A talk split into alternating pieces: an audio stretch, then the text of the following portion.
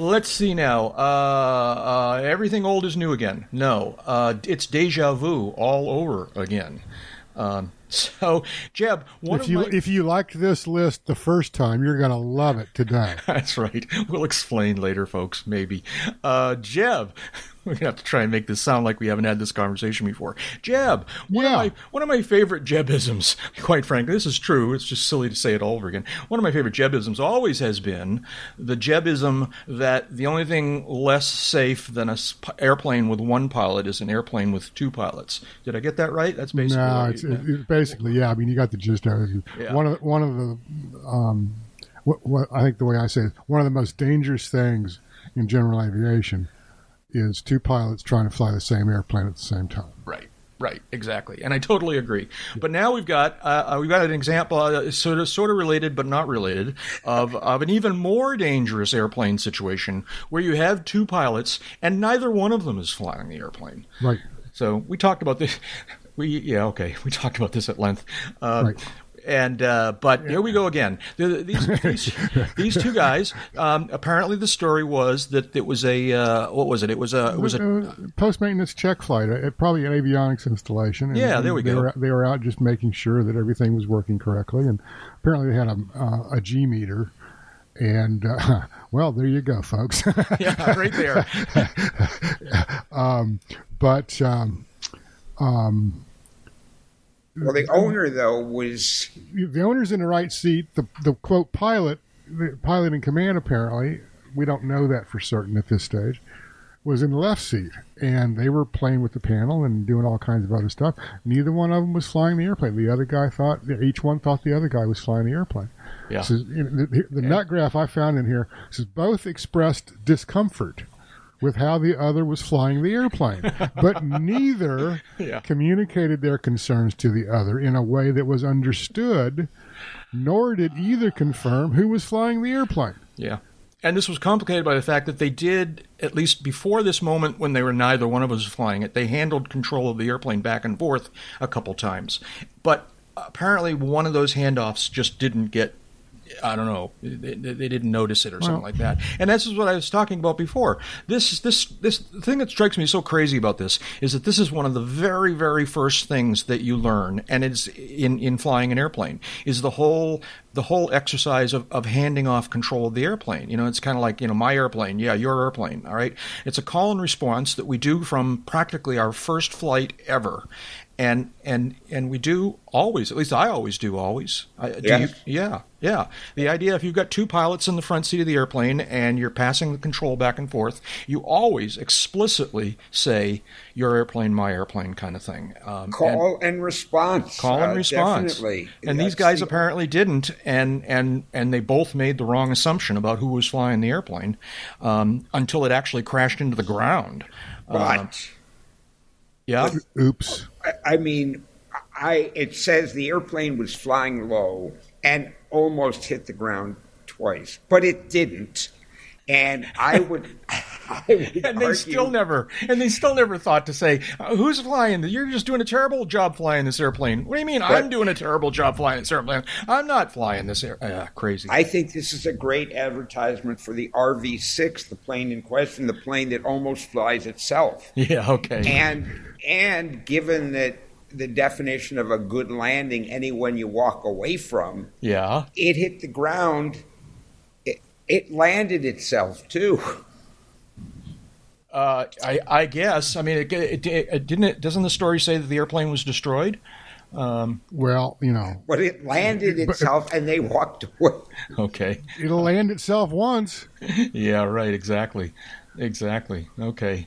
Well. oh, you wanted to re- you wanted to use it again. Oh, Oh. well, that requires this extra package. It's it's uh, it's uh, it's fit, fit, you know it's, that's extra. that's The extra. RV6 Yeah, doesn't come Yeah. with that. That's an add-on. yeah, that's right. This this, this is the extra special package kit that we offer. That's Uh, and I'm, I'm kidding. Van's makes good airplanes, folks. Don't don't write. Don't, no, no, don't. no, no. We, we, yeah, right. I don't. I, I'll be honest. I'm not sure if I get this joke about the RV6 that flies itself. What am I missing? Why is Well, that? it, it because no one else was flying it. no one else was flying. It's skimming. It's like in its stealth mode, ground hugging Oh, oh, you're- this is the, the story, the airplane in the story that we're talking. Yes. Yes. Ah, okay. All right. Well, all right. Yes. Yes. Un- until it wasn't anymore, but well, and it, it, it no longer is. Yeah, Breath okay. of life. it- it- pushing well, that's because they manipulate. Maybe had they not manipulated the control. Well, that's the other. You know, who knows? You know. okay. um, so, oh, I don't know. All right. Yeah. Yeah. Maybe this was an exceptionally rigid um, um, jig that they used for, to build I- this and, and assemble it. Uh, Who knows? Well, I- Maybe fly straight and level for, for hours with you know just a I- tap I- on the rudder. I don't think the takeaway here that I would take away would be to let your RV6 fly itself. I, I think it would be make sure you darn well know who is and confirm that somebody Yeah. is flying that airplane. Yeah. Yeah. That's that's the lesson to be learned I, here. I wonder also if, if maybe the avionics that was installed was like uh, the autopilot or something. Uh, well, then, the story doesn't allude to that, but No, you never know, right? never yeah, know. I don't know. know. I don't know. But so, uh, okay. I, I think they'll need a new one, whatever it was. they're going to need a new airplane. Yeah. yeah, I know. I know. It's like I don't know. Uh, this is a relatively new one, so we don't have any NTSB information about it. I don't believe. No, yet. there's a, it's, this is taken from an NTSB. Oh, is this taken from an NTSB? So it, does it, is, it, is it gone as far as probable cause? What does it No, say? no, no, it hasn't gone that far. This is um, Well, probable cause, yes. Oh, you- well, Failure I- to it did. adequately Yes, communicate and yes. establish an understanding of who Oh, was it- flying the airplane. Oh, there you go. yeah. This this occurred on um, uh, September three of 2020. So yeah, there's a and there's All right. pictures. There's pictures. And there is a final report, actually. Yeah. Okay. Well, no, if it's two years ago, it's probably yeah. There's pictures. There's pictures. What do the pictures show? well, I'm. Just I don't have that in front of me here. I'm staring at the. I'll click on it and see what it's. I'm I'm, I'm, I'm waiting Maybe for it all be to load. picture. Yeah. It's, I'm sure it's going to be you know future beer can material. Um, Yeah. I kind of. I maybe I well, looked. it's not that bad, although it's. They walked away from this. Uh, that's what the story says, I believe. Right. Hang on a second. Now you're going to make me look at it too. All right, here we go. I'm looking at it now too. Two airplanes, two pilots, but nobody was flying the plane. And uh, wait a minute. Well, I'm looking at the GA news story, and there's no picture here. Minor minor injuries. Okay. Minor injuries. Minor injuries. I was going to Yeah. say. Wow. That's because they beat up on each other afterwards. What the heck were you thinking?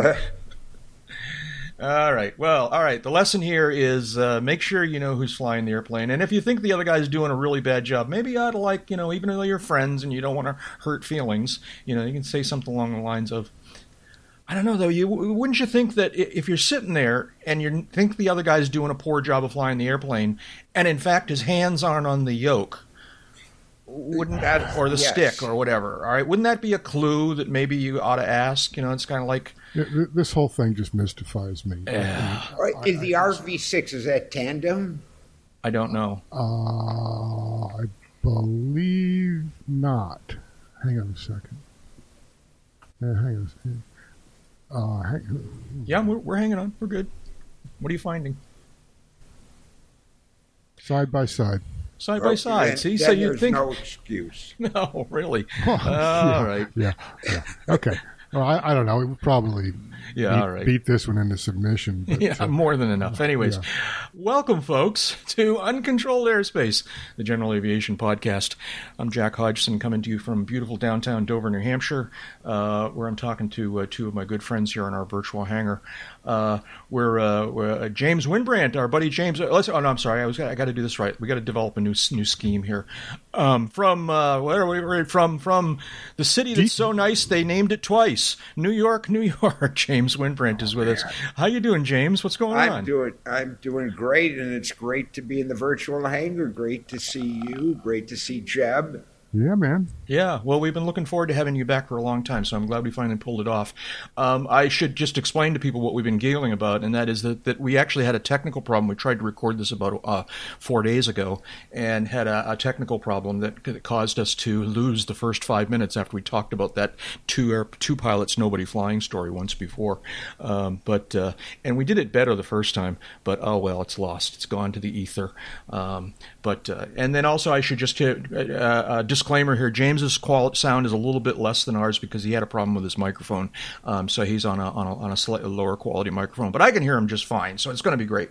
What's going on with you, James? So you're in uh, you're in New York City. You're at the at your summer residence. well, my permanent residence. So I'm back from Florida as of uh, as of June, late June. It Yeah. was great to be down there, but it, it's so great to be in New York. It is my home. Uh, I've been enjoying it, uh, taking advantage of it. We've had a couple of heat spells Yeah.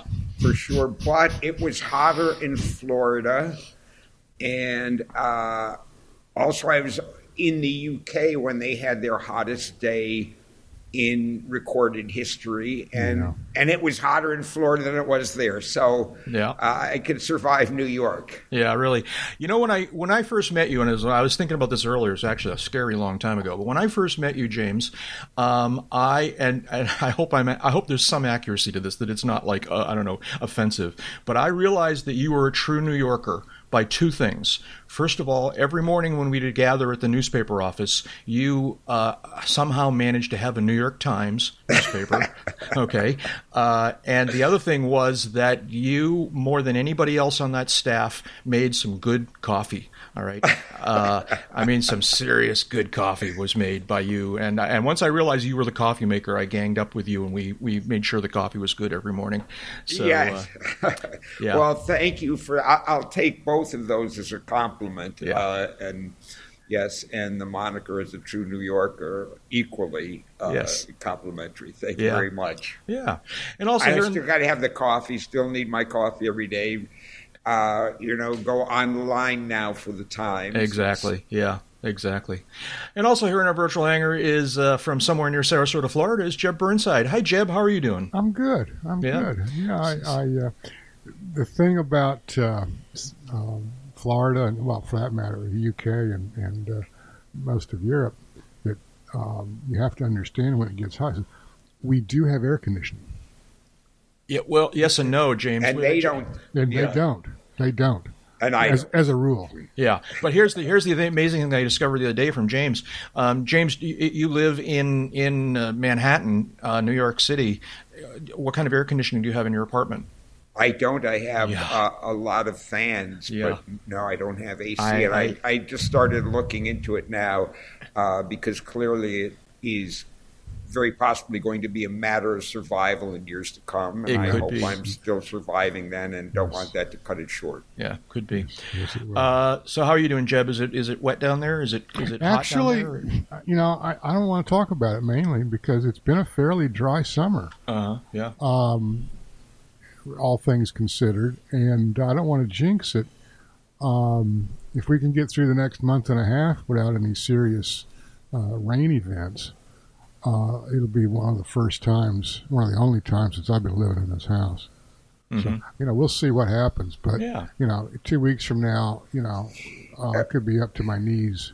Don't know. Are you getting any concern about that gator in your pond? I mean, I hear they've been on the warpath. Is Well- there any kind of like, you know, communication going on? you sensing any danger growing? You know, it's interesting. Jack and I were talking a couple of nights ago just about stuff, and I was watching. I was sitting on the lanai watching the lake, and throughout this conversation, and I stopped and I I interrupted. I said, "I just got to relate to you." So I've been sitting here watching the lake, and there's two birds that landed. They were about 20, 30 feet apart, and about 10 or 15 feet from the water. And this alligator just jumps out and starts chasing them. And this is the fastest I've seen an alligator move in a while. The birds, of course, evaded him quite nicely. They, they, they can operate in three dimensions, while the alligator can Yeah. really only operate in in in, uh, in There you two. go. Yeah. Um, and then he just jumped back in the water. He did it again uh, a few minutes later, and that's the most aggressive I've seen an alligator in my pond, in my lake. Excuse me. I, I think I was. Well, I would, uh, you know, I would be on the lookout there. I would Yeah. be armed Well, when I go out. I'm I um as I say, he's aggressive, and if he stays aggressive and he stays here, um, something might have to be done. Yes, yes. I, I've been reading stories. Maybe these are just stories up here in New England about alligators, you know, because we're freaked out by alligators. But uh, I've been reading stories about how the alligators, as a rule, are becoming a little crazy right now. Maybe it's a, uh, it's a, uh climate change thing or I don't know what. I saw a story something like there have been more alligator deaths in the past couple of years than there have been shark deaths, or you know, I mean, things you know, that you consider to be normally dangerous are much less dangerous than alligator alligators. caused deaths versus shark caused deaths. I'm not sure what Well, that distinction is. Well, What's you the- said shark deaths and alligator deaths, which to me means the Yes. organism known as a Yes. shark dies, as opposed to. Oh, I see what you mean. Yeah, I'm sorry. You're right. Yes, yeah, yeah. Deaths caused by. Yes. Okay. Let Um, us. I think there's. I think that's probably true. I think Floridians, as a rule, are getting less smart. Yeah. well, all right. That's that's a story. That's a that's a discussion for a different. That it is. podcast. It is a different podcast uh, discussion, but I think that's the root of the problem. Okay. Interesting. Two of the Oh deaths. no! uh, Go ahead, James. I'm sorry. Two of the de- were, were like people who insisted on going and trying to touch the alligators. Sure. Exactly. Exactly. Yeah. Well, so that's a self-correcting that- problem. It but- is. It's, There you it's go. Dar- Darwinism at its finest. Yeah. Um, the other thing going on though too is, um, I'm going to use a, uh, uh, uh, a scientific term here. Florida has seen a buttload of, of uh, new uh, residents over the last five, ten years, especially after COVID. Uh-huh. Um, a lot of people I run into these days are are brand new in the state in less than a year, Mhm. and it's it's somewhat frustrating and daunting. The punchline is uh, the habitat keeps the, ha- the alligator habitat keeps getting um, uh, converted to residences, Um, yeah. Yep. and, And the snakes are probably making them a little crazy too. The, the boa constrictors down in the Everglades are Apparently, the a boa constrictors, yeah, yeah, are a like uh, different thing. Yeah. have become the biggest predator. It used to be Yeah. that gators were the top of the you Right. know food chain, Apex, and and apparently the the snakes are, are more than the gators. It's like the gators, the snakes are dying because they're they're swallowing gators whole, um, which they really can't do. Anyway, all right, aviation podcast, aviation podcast. James, we uh, we actually tried starting. We started trying to get you schedule you to come on the podcast uh, like almost a month ago or something like that, but you weren't available a couple of our weekly recording times because you were uh, off off and about doing some fun aviation things. Where were you? Yes. Uh, most recently, I was in Farnborough at the Farnborough International Air Show. For anyone who's not familiar, where's Farnborough? It is uh, by In- transportation in yes, in about an hour south southwest of London in the Okay. UK. Yep. In the in jolly old UK. It's I don't know exactly when it started, but it is it alternates with the Paris Air Show. The Right. Paris Air Show is every other year, and on those years that it is not staged, the Farnborough International Air Show is staged. It combines uh, military, civilian, and business aviation as well. And this had not been held since, I guess, 2019 was the last edition because of COVID. Yeah, there's a lot of that going around. Yeah, yep. Yes, so it was a great kind of reunion, uh, as well as a, a great air show. Yeah. Um, and then you were also at, at EBACE? Yes, in May, uh, I was at EBACE in Geneva, which also had not gone on since 2019, albeit that is an annual. Uh, an annual event. It is not an air show per se. It's a trade show. It is strictly devoted to business aviation. So European business aviation really was hungry for a place to get back together again. And that also was kind of a wonderful reunion. Yeah. I'm just now realizing that's what EBACE stands for, right? European Business Aviation something E. CE. Uh, exposition, uh, convention, and exposition. Yeah, there we go. Okay.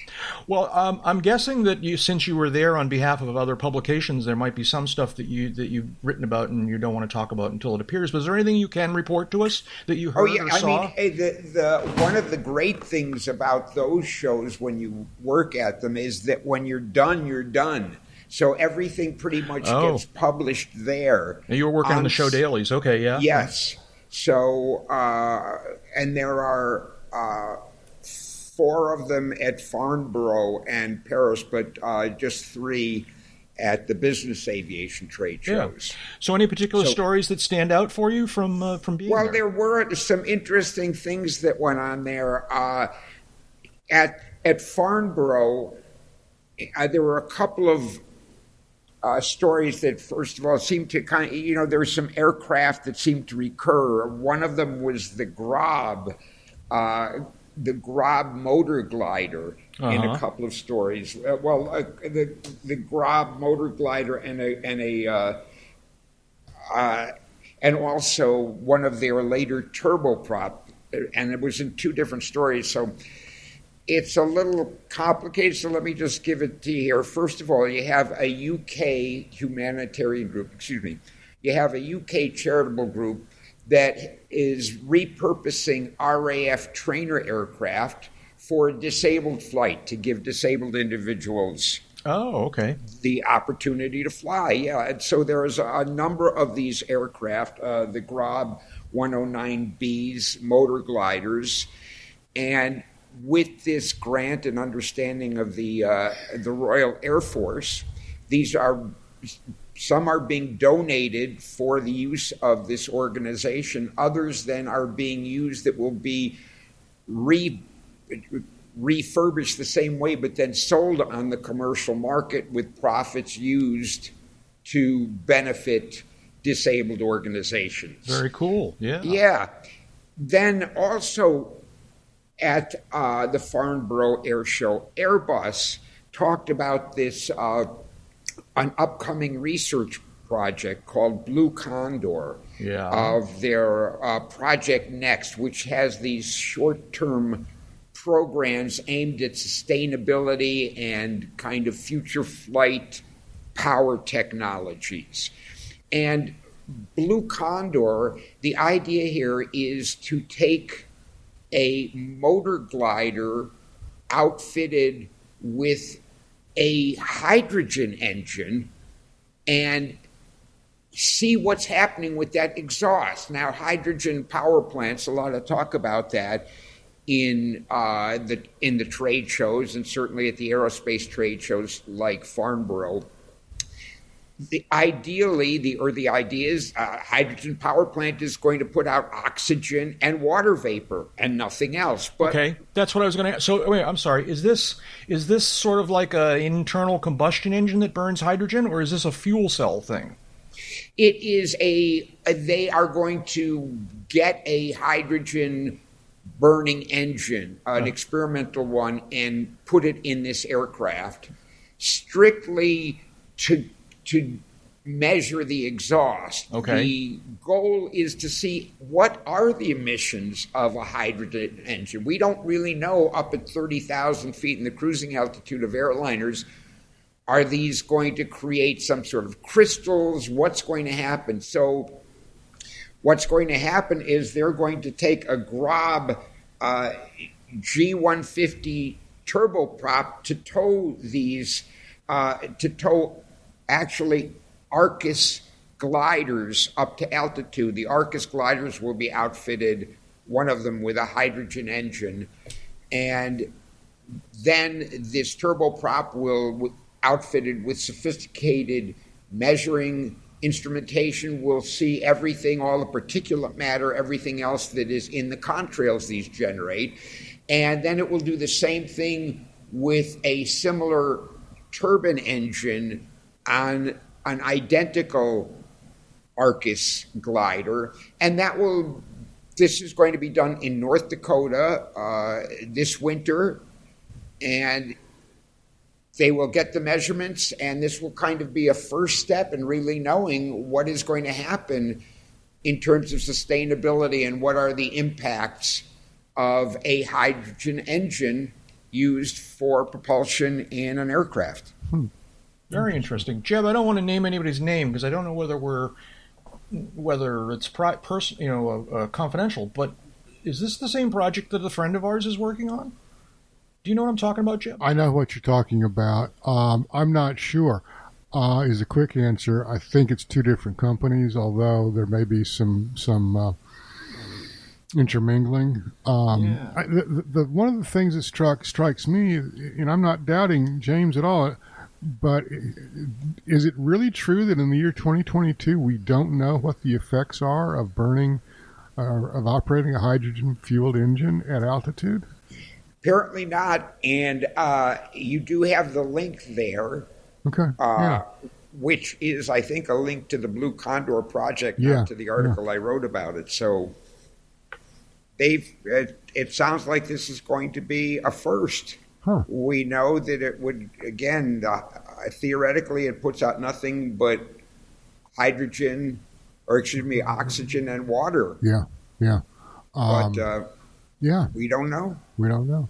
Interesting. It, it's it's. I don't know that we need more water vapor in the upper atmosphere, but that's a whole. Well, that's topic. that's one yeah, of the yeah, issues. Yeah, How much, I guess, and what you know, what are the properties of that contrail? Mm-hmm, so it mm-hmm. would be interesting. Yeah.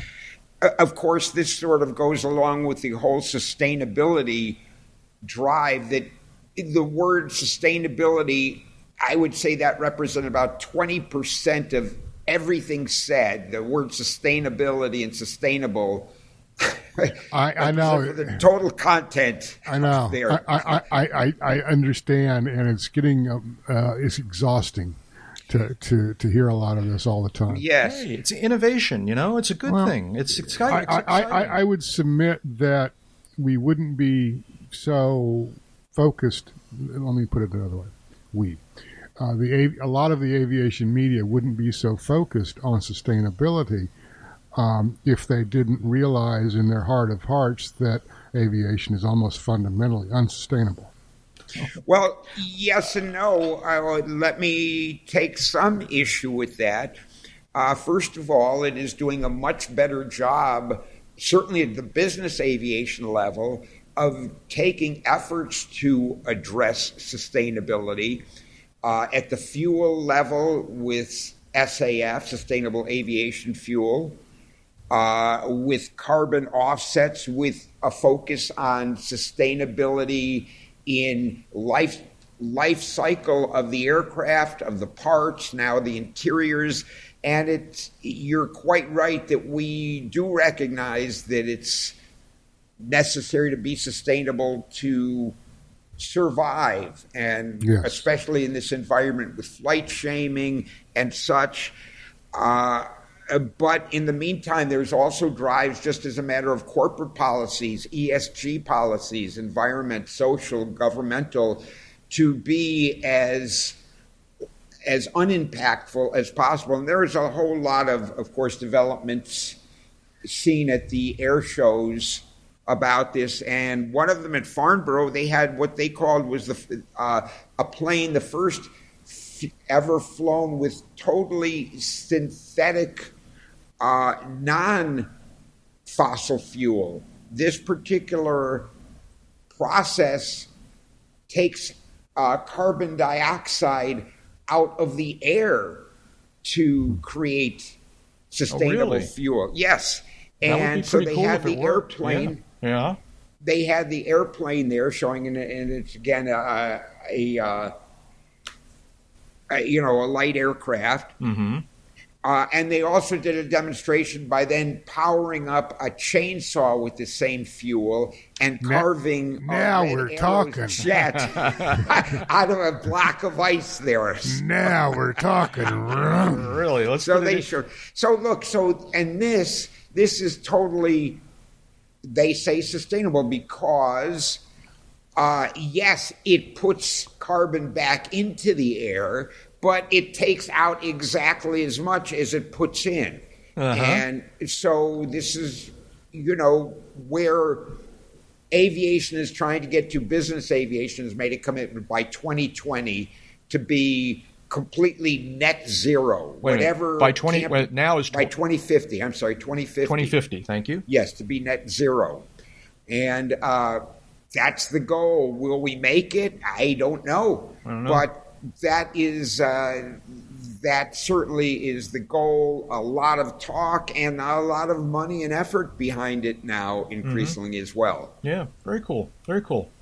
Um, thank you. Anything else for notable from from those shows, or, or maybe save some of it for next time you talk to us? I don't know. Well, I mean, certainly the the aviation, the air show part is very interesting. Farnborough's air show was not very robust, and I think that there are issues because of uh, an air show accident they had in uh, in the last couple of years that has led uh-huh. to some concerns and some uh, some lessening of public displays. It was notable when they did the triple seven was there making its. Mm-hmm world debut. And of course, this some of the air show was going on on the hottest day in recorded history, and you could you could see the difference in the performance on these takeoff rolls on some of these aircraft, uh, you know, from a couple of days before, and when the temperature soared. It was interesting. Yeah. Yeah. Okay. Well, thank you. That's pretty interesting. Yeah. Appreciate your appreciate the report there. That's great.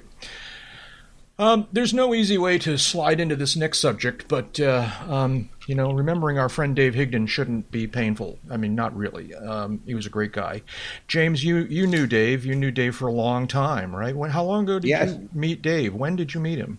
Well, I met him in the early '90s, and it does. Yes, it feels sort of awkward to be here jovially talking before we had addressed the missing elephant in the room, yeah. so to speak yeah, it's it's a it's it's difficult, but you know, he'd want us to go. I, I don't know. It sounds so cliche. I, I but I, yeah. I truly believe that that he would want us to kind of continue on, not forget him, but but to to continue on and and uh, you, know, con, you, know, remember the things that he thought were great. Did did you do you have any particular memories of Dave you wanted to share with us? Oh, I mean, I have many memories of Dave. As I say, I met him in the early '90s.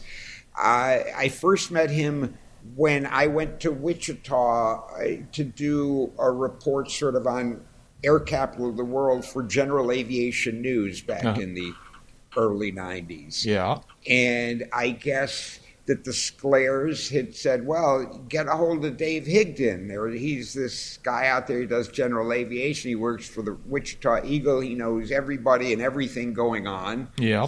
So I called him and he was extremely helpful. I don't think we actually met while I was there that time, but we had talked on the phone before, and then uh, he was writing for General Aviation News increasingly, and it wasn't that long afterwards that we wound up. Uh, General Aviation News was tasked with putting out the show daily at Oshkosh and right. also then at Sun and Fun. Yep. So he and I started working together, obviously, at those publications. Uh, and, you know, Dave, of, of, course, an unforgettable character, knows everything, knows everybody. Mm-hmm. So, what a great resource. What a great friend. Yeah. And uh, obviously, his experience with flying hang gliders as well as powered aircraft gave him uh, an incredible depth of knowledge and kind of uh, empathy, I think, for the entire, in, you know, the entire world of aerodynamics in mm-hmm. a way. Yeah. Uh, but one of the things I always found interesting, you know, he had been a submariner. Yes. I didn't know that for many Navy. years after I met him, but he, yes, I do know that now. Yeah. He was in the Navy he was on, on a nuclear submarine. And yep. they don't let just anybody on those ships, on the excuse me, on those boats. They boats, call them yes. boats in the yep. Navy. Uh, you have to be highly qualified. You have to be highly intelligent, and you have to be of a certain psychological bent, and uh, you know to be able to do that. But but here he was, a guy who loved hang gliding and aviation, and he was trapped underwater. it, it is an interesting, uh, uh, almost contradiction, isn't it? Yeah. So he got to come up from being trapped underwater, reinvent himself as a journalist and aviation writer in the air capital of the world, cover yeah. the most fantastic news of general aviation, and fly everywhere and I mean, to me, that's that's not a bad. It's not a bad. not a bad arc. Yeah. yeah, yeah. It's it's quite a legacy. All of that stuff that that he did. Uh, moving on, I guess, huh? Um, Jeb, uh, the Yeah. uh, uh, let's see, what does this story say? How Delta is planning to add thousands of new pilots in 2022. Okay, for start, they're going to add thousands in 2022, or uh, I don't know. What, what's this story all about? Yeah, probably, you probably looked at it a This long is- time ago, and I'm um, putting on the spot here, but The, uh, the, the site for this uh, is something called Travel Awaits. You know, Okay. I'm, I'm not familiar with it. It's not one of those mainstream news publications I look at. Um, but it's it is reporting uh, that Delta and Wheels Up. Wheels Up is a large uh, Part 135 charter operation. Uh, I guess maybe 121 charter too. I don't know. Um, but uh, apparently they've they've formed a partnership to help um, strengthen, as it says here, Delta's pilot pipeline. Delta Airlines, according to this, and this is dated um, August 2, uh, so it's about three weeks old. yeah. Um, says Delta consequently now plans to hire and train more than 2,400 pilots in 2022, and that means they have like you know four months to do it. Um, that's a little bit optimistic, but anyway, um, there's there's ways to skin that cat. There's no question. Uh, but this is just a, another part. Here is taking a swipe at the 1,500 hour rule. Uh, go ahead. yeah. Is this? Is there a link to this? Is I'm look. Oh, here it is. Sorry. yeah, yes, yeah, yeah. got it. Um, But I thought we didn't we say in a couple episodes ago that there really isn't a pilot shortage. There's Who there's said there's no pilot well shortage? there's I a, think- there's a yeah. shortage of pilots willing. Well, let's back up.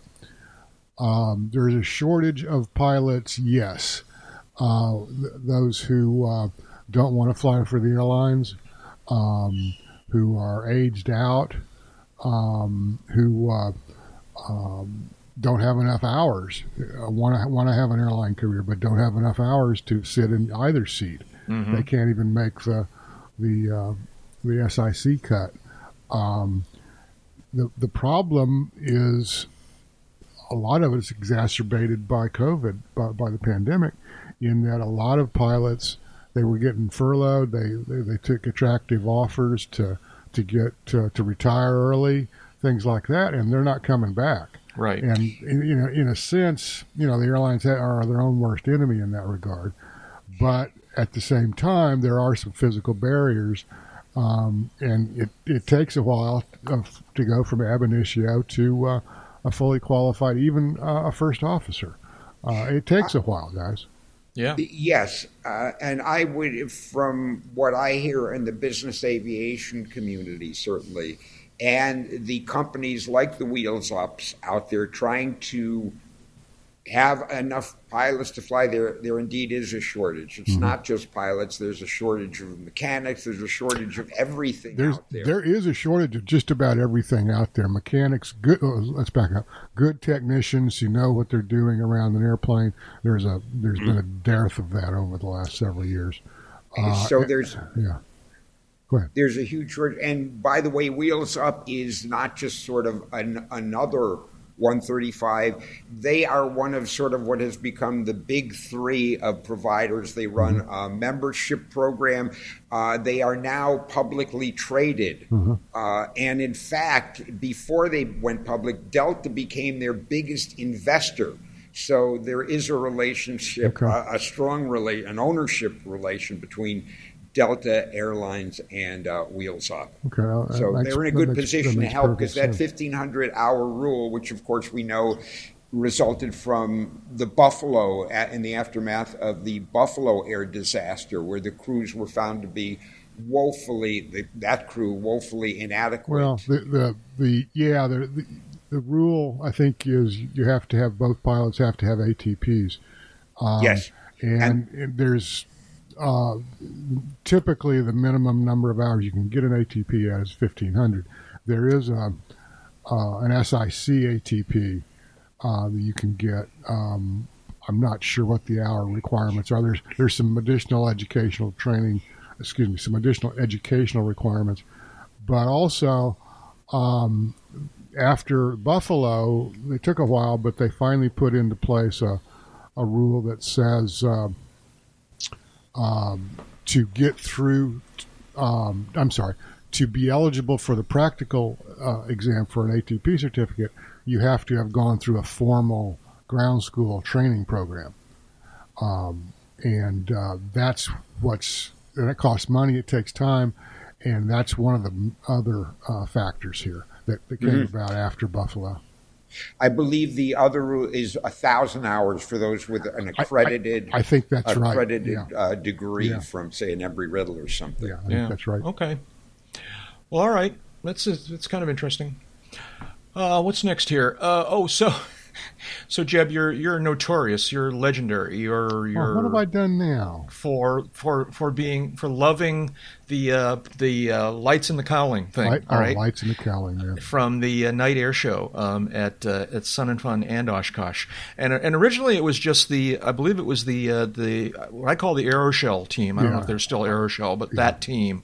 Um, and then this past, we you know we were we were both following um, Oshkosh from afar, and we came across a picture from one of the night air shows at Oshkosh this past summer, where there's uh, uh, Matt Younkin's Beech 18 was flying with lights in the cowling, and uh, and and when you saw that picture, your response on Twitter was "want the ultimate in see and be seen." You wrote, and then parenthetically you wrote, and this is what got me thinking. You parenthetically wrote, "Anybody got a copy of a 337 approval for lights in the cowling?" Yeah. Now, I think maybe that's a little bit of a joke, but maybe no, not. To- not totally. I I wouldn't. I, would really like to see the certification basis for that. Maybe it's it's all experimental, uh, and and uh, uh, certificated aircraft need not apply. I don't know. Yeah.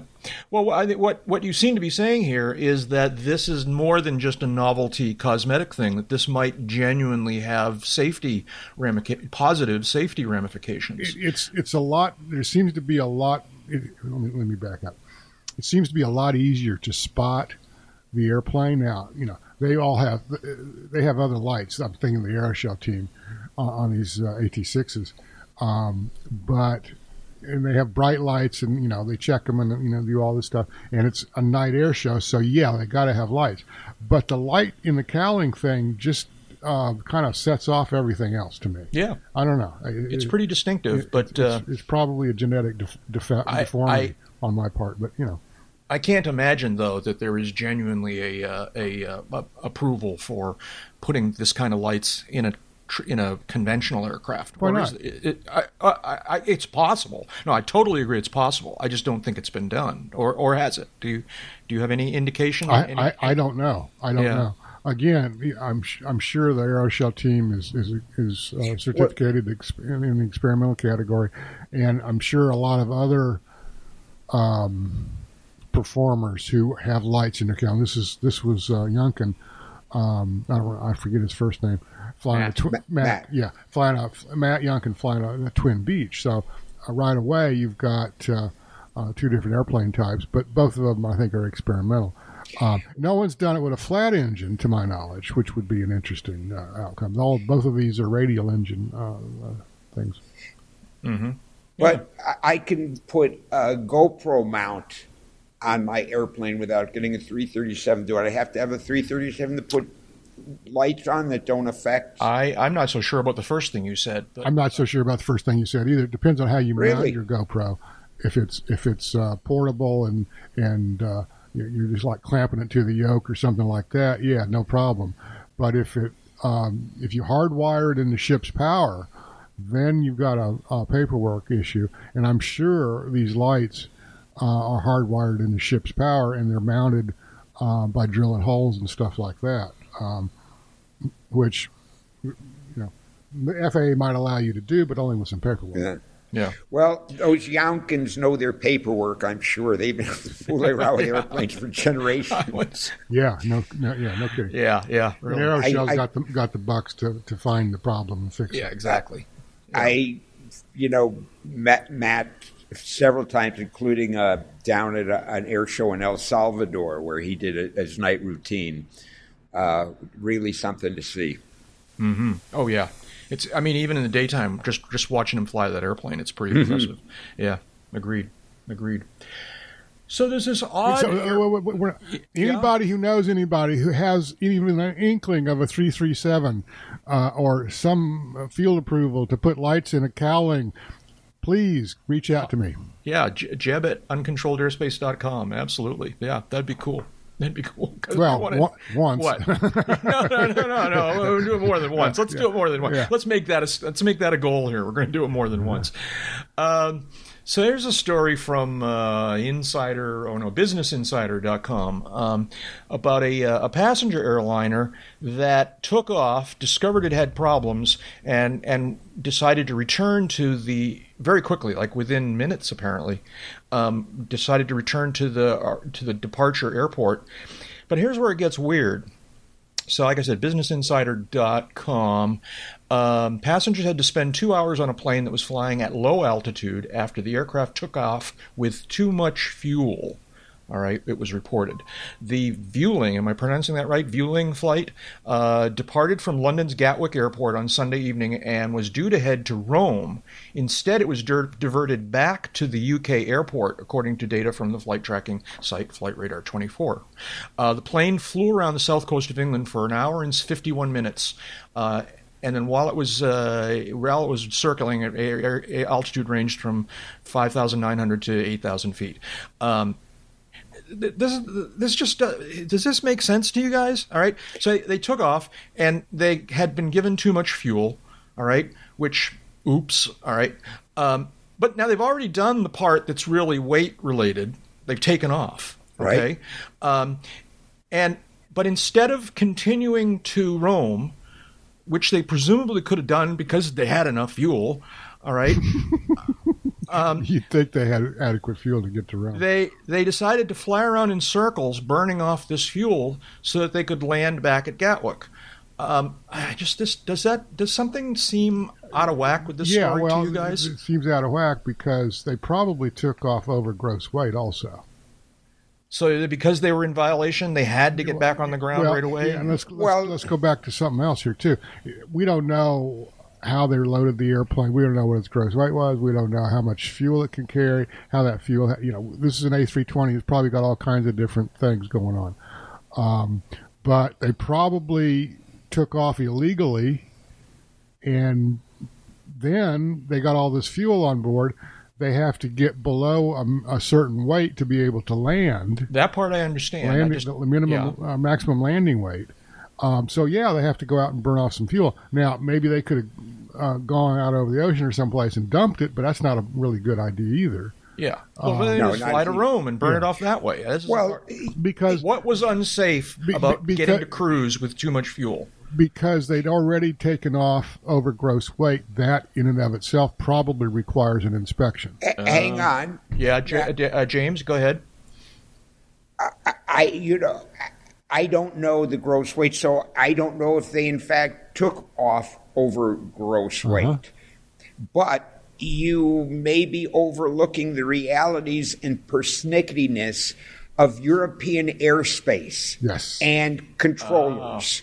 And if they say, uh, hey, that assigned altitude, no, it's not 32,000, uh, we'd like to request 12,000 or 8,000, it's very possible the controller said, "Eh, no way. Uh, you're filed for this. If you know, there's, I, I don't know, but I that is a possibility. I would think should be looked into. Cancel IFR, go VFR, man. That's probably also a violation of a V- rule. VFR at seventeen five. Hey, Shazam, here we come. Well, yeah, that would be. yeah, they flew around at 7K for two hours. So, uh, um, I don't know. It's all right. So you've come up with some plausible reasons of why they didn't Yeah. just go to Rome. I don't But, think uh, we'll ever find out.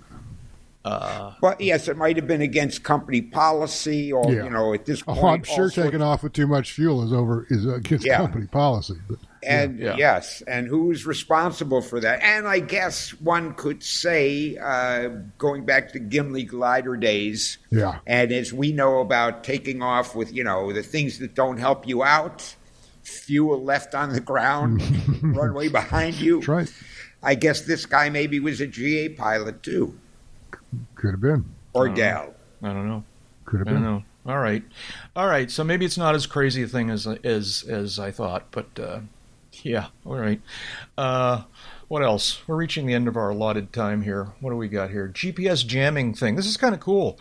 This uh, this globe, this world map, um, where they this guy has written a little little web app that that um, scrapes. Uh, what is it? Eight uh, uh, GPS um, performance data from, I believe, from the ADSB system, Yeah. and then displays it on a world map so that in relatively real time, I mean, you know, recent time, you can see where around the world there are GPS um, um, interference problems.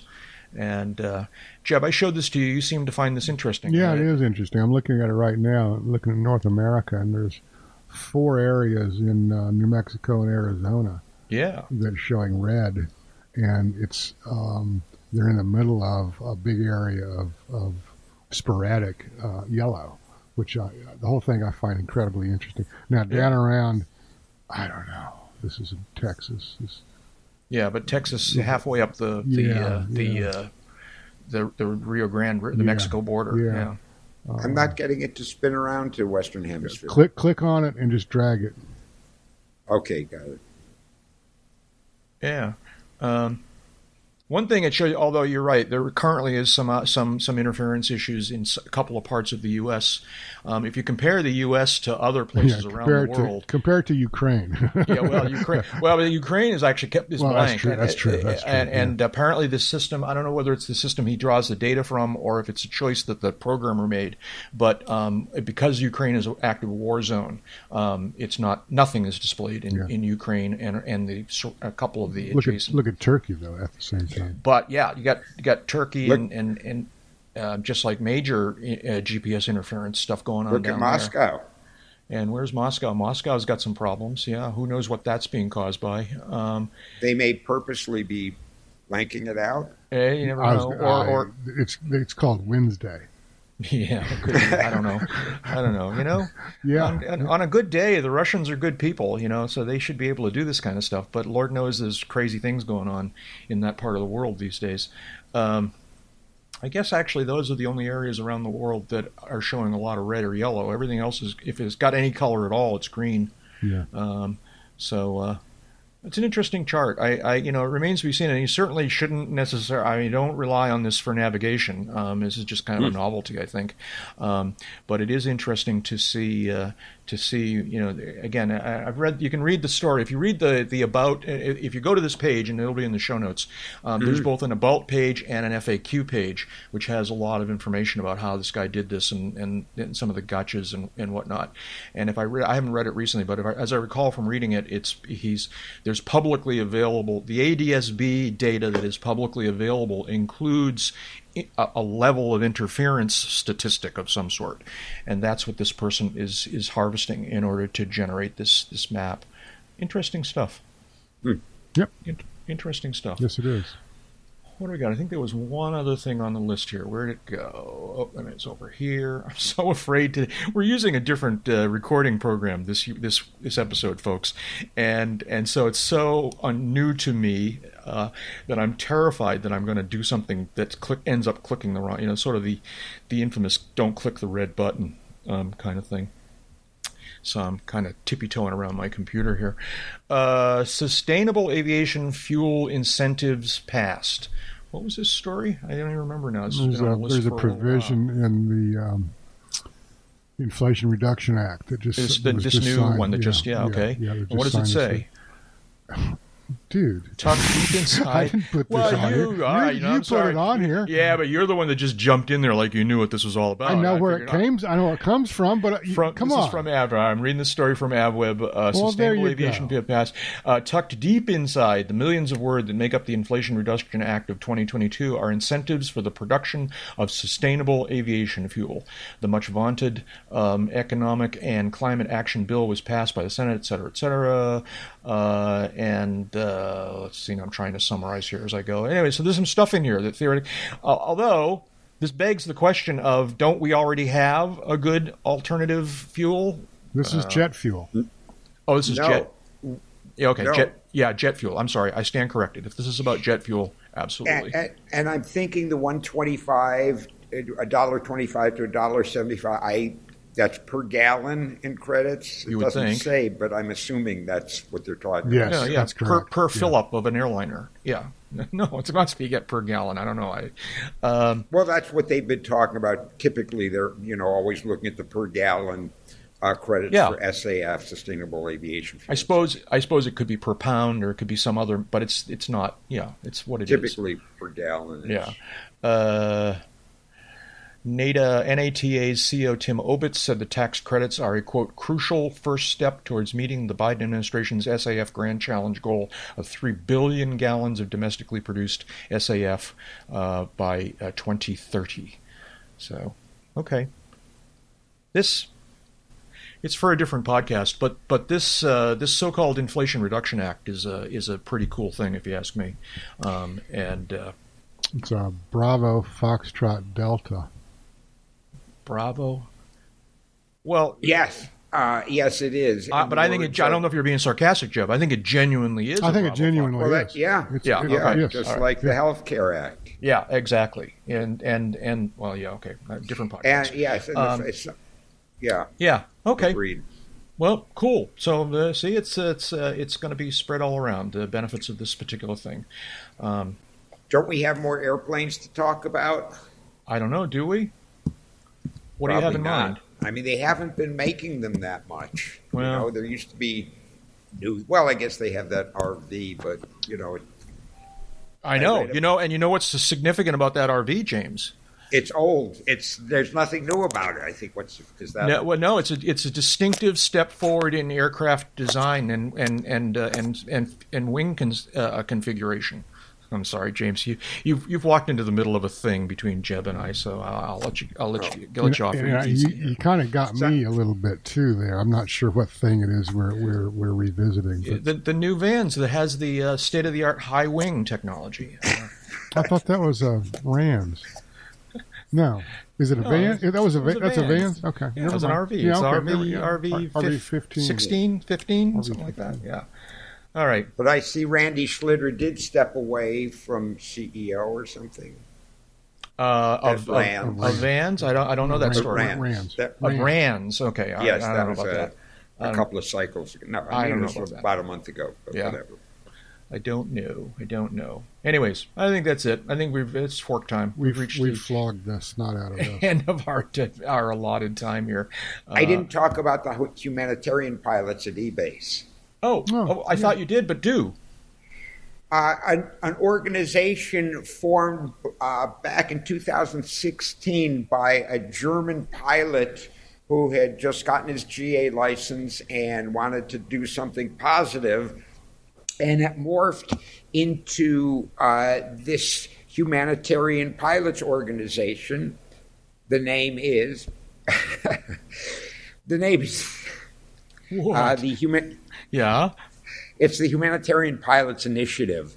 And uh, essentially, what they've been doing is flying patrols over the t- Mediterranean, searching for migrants Oh, yeah. that are trying to get from one from the south over to the north and are sometimes stranded there. Right. Uh, so they have been supplementing the work by NGOs of reporting where they were, and they started doing this with ultralights, with uh, an air mattress on the wing for their own flotation if they should go down in the Mediterranean. Yikes. They've they've been upgrading. Now they're mostly professional pilots. It's a small cadre of them, and they've been able to raise money for a Baron and a Cirrus. They've done about three thousand hours of these patrols now. I think they've done something like spotted twenty five thousand migrants who they've helped to rescue, and they're doing some other interesting things uh, to help NGOs for famine relief in Africa. They are taking uh, the ballistic parachutes from microlights that have to be replaced every so often. They're doing experiments now, repurposing them for low altitude precision drops of goods and supplies to, for relief missions. uh, where they can get a whole bunch of people out doing these low altitude drops and where NGOs are strained with their capacity. So, a very interesting organization and great to see GA taking the lead again. Yeah, that is very cool. Very, very cool. Yeah. Good cause. Yeah. Good cause. The Swiss Foundation. Yeah. And we'll put a link to that in the show notes if anybody's interested in reading more about it or, or, or learning how maybe, maybe they can help somehow. I don't know. Anyways, cool stuff. Cool stuff.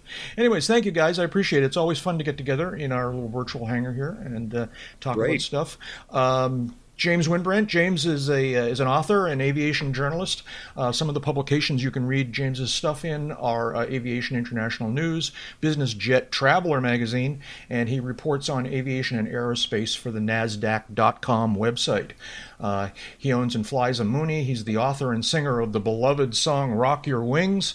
He's the author of a legendary book about dentistry, uh, and and uh, and and was uh, was close friends with the with the late beloved cat who had a best selling book of poetry, um, and uh, and have recently discovered that he's also an expert on on mysterious museums, which is all of the story. James is a is a uh, a myriad of layers and something. There's a there's a cliche there, but that, that kind of covers James very well. Thank you. James. We appreciate your Well, your joining you. us here on the podcast. Such a pleasure to be part of it as always. And miss Dave, and I know he's listening in too. I, he is and causing trouble every moment. You'd Every, be every surprised. single day. Yeah, yeah. And Jeb Burnside. Jeb's a freelance aviation writer and editor, serving as the editor in chief of Aviation Safety magazine. He's also a regular contributor to other aviation publications.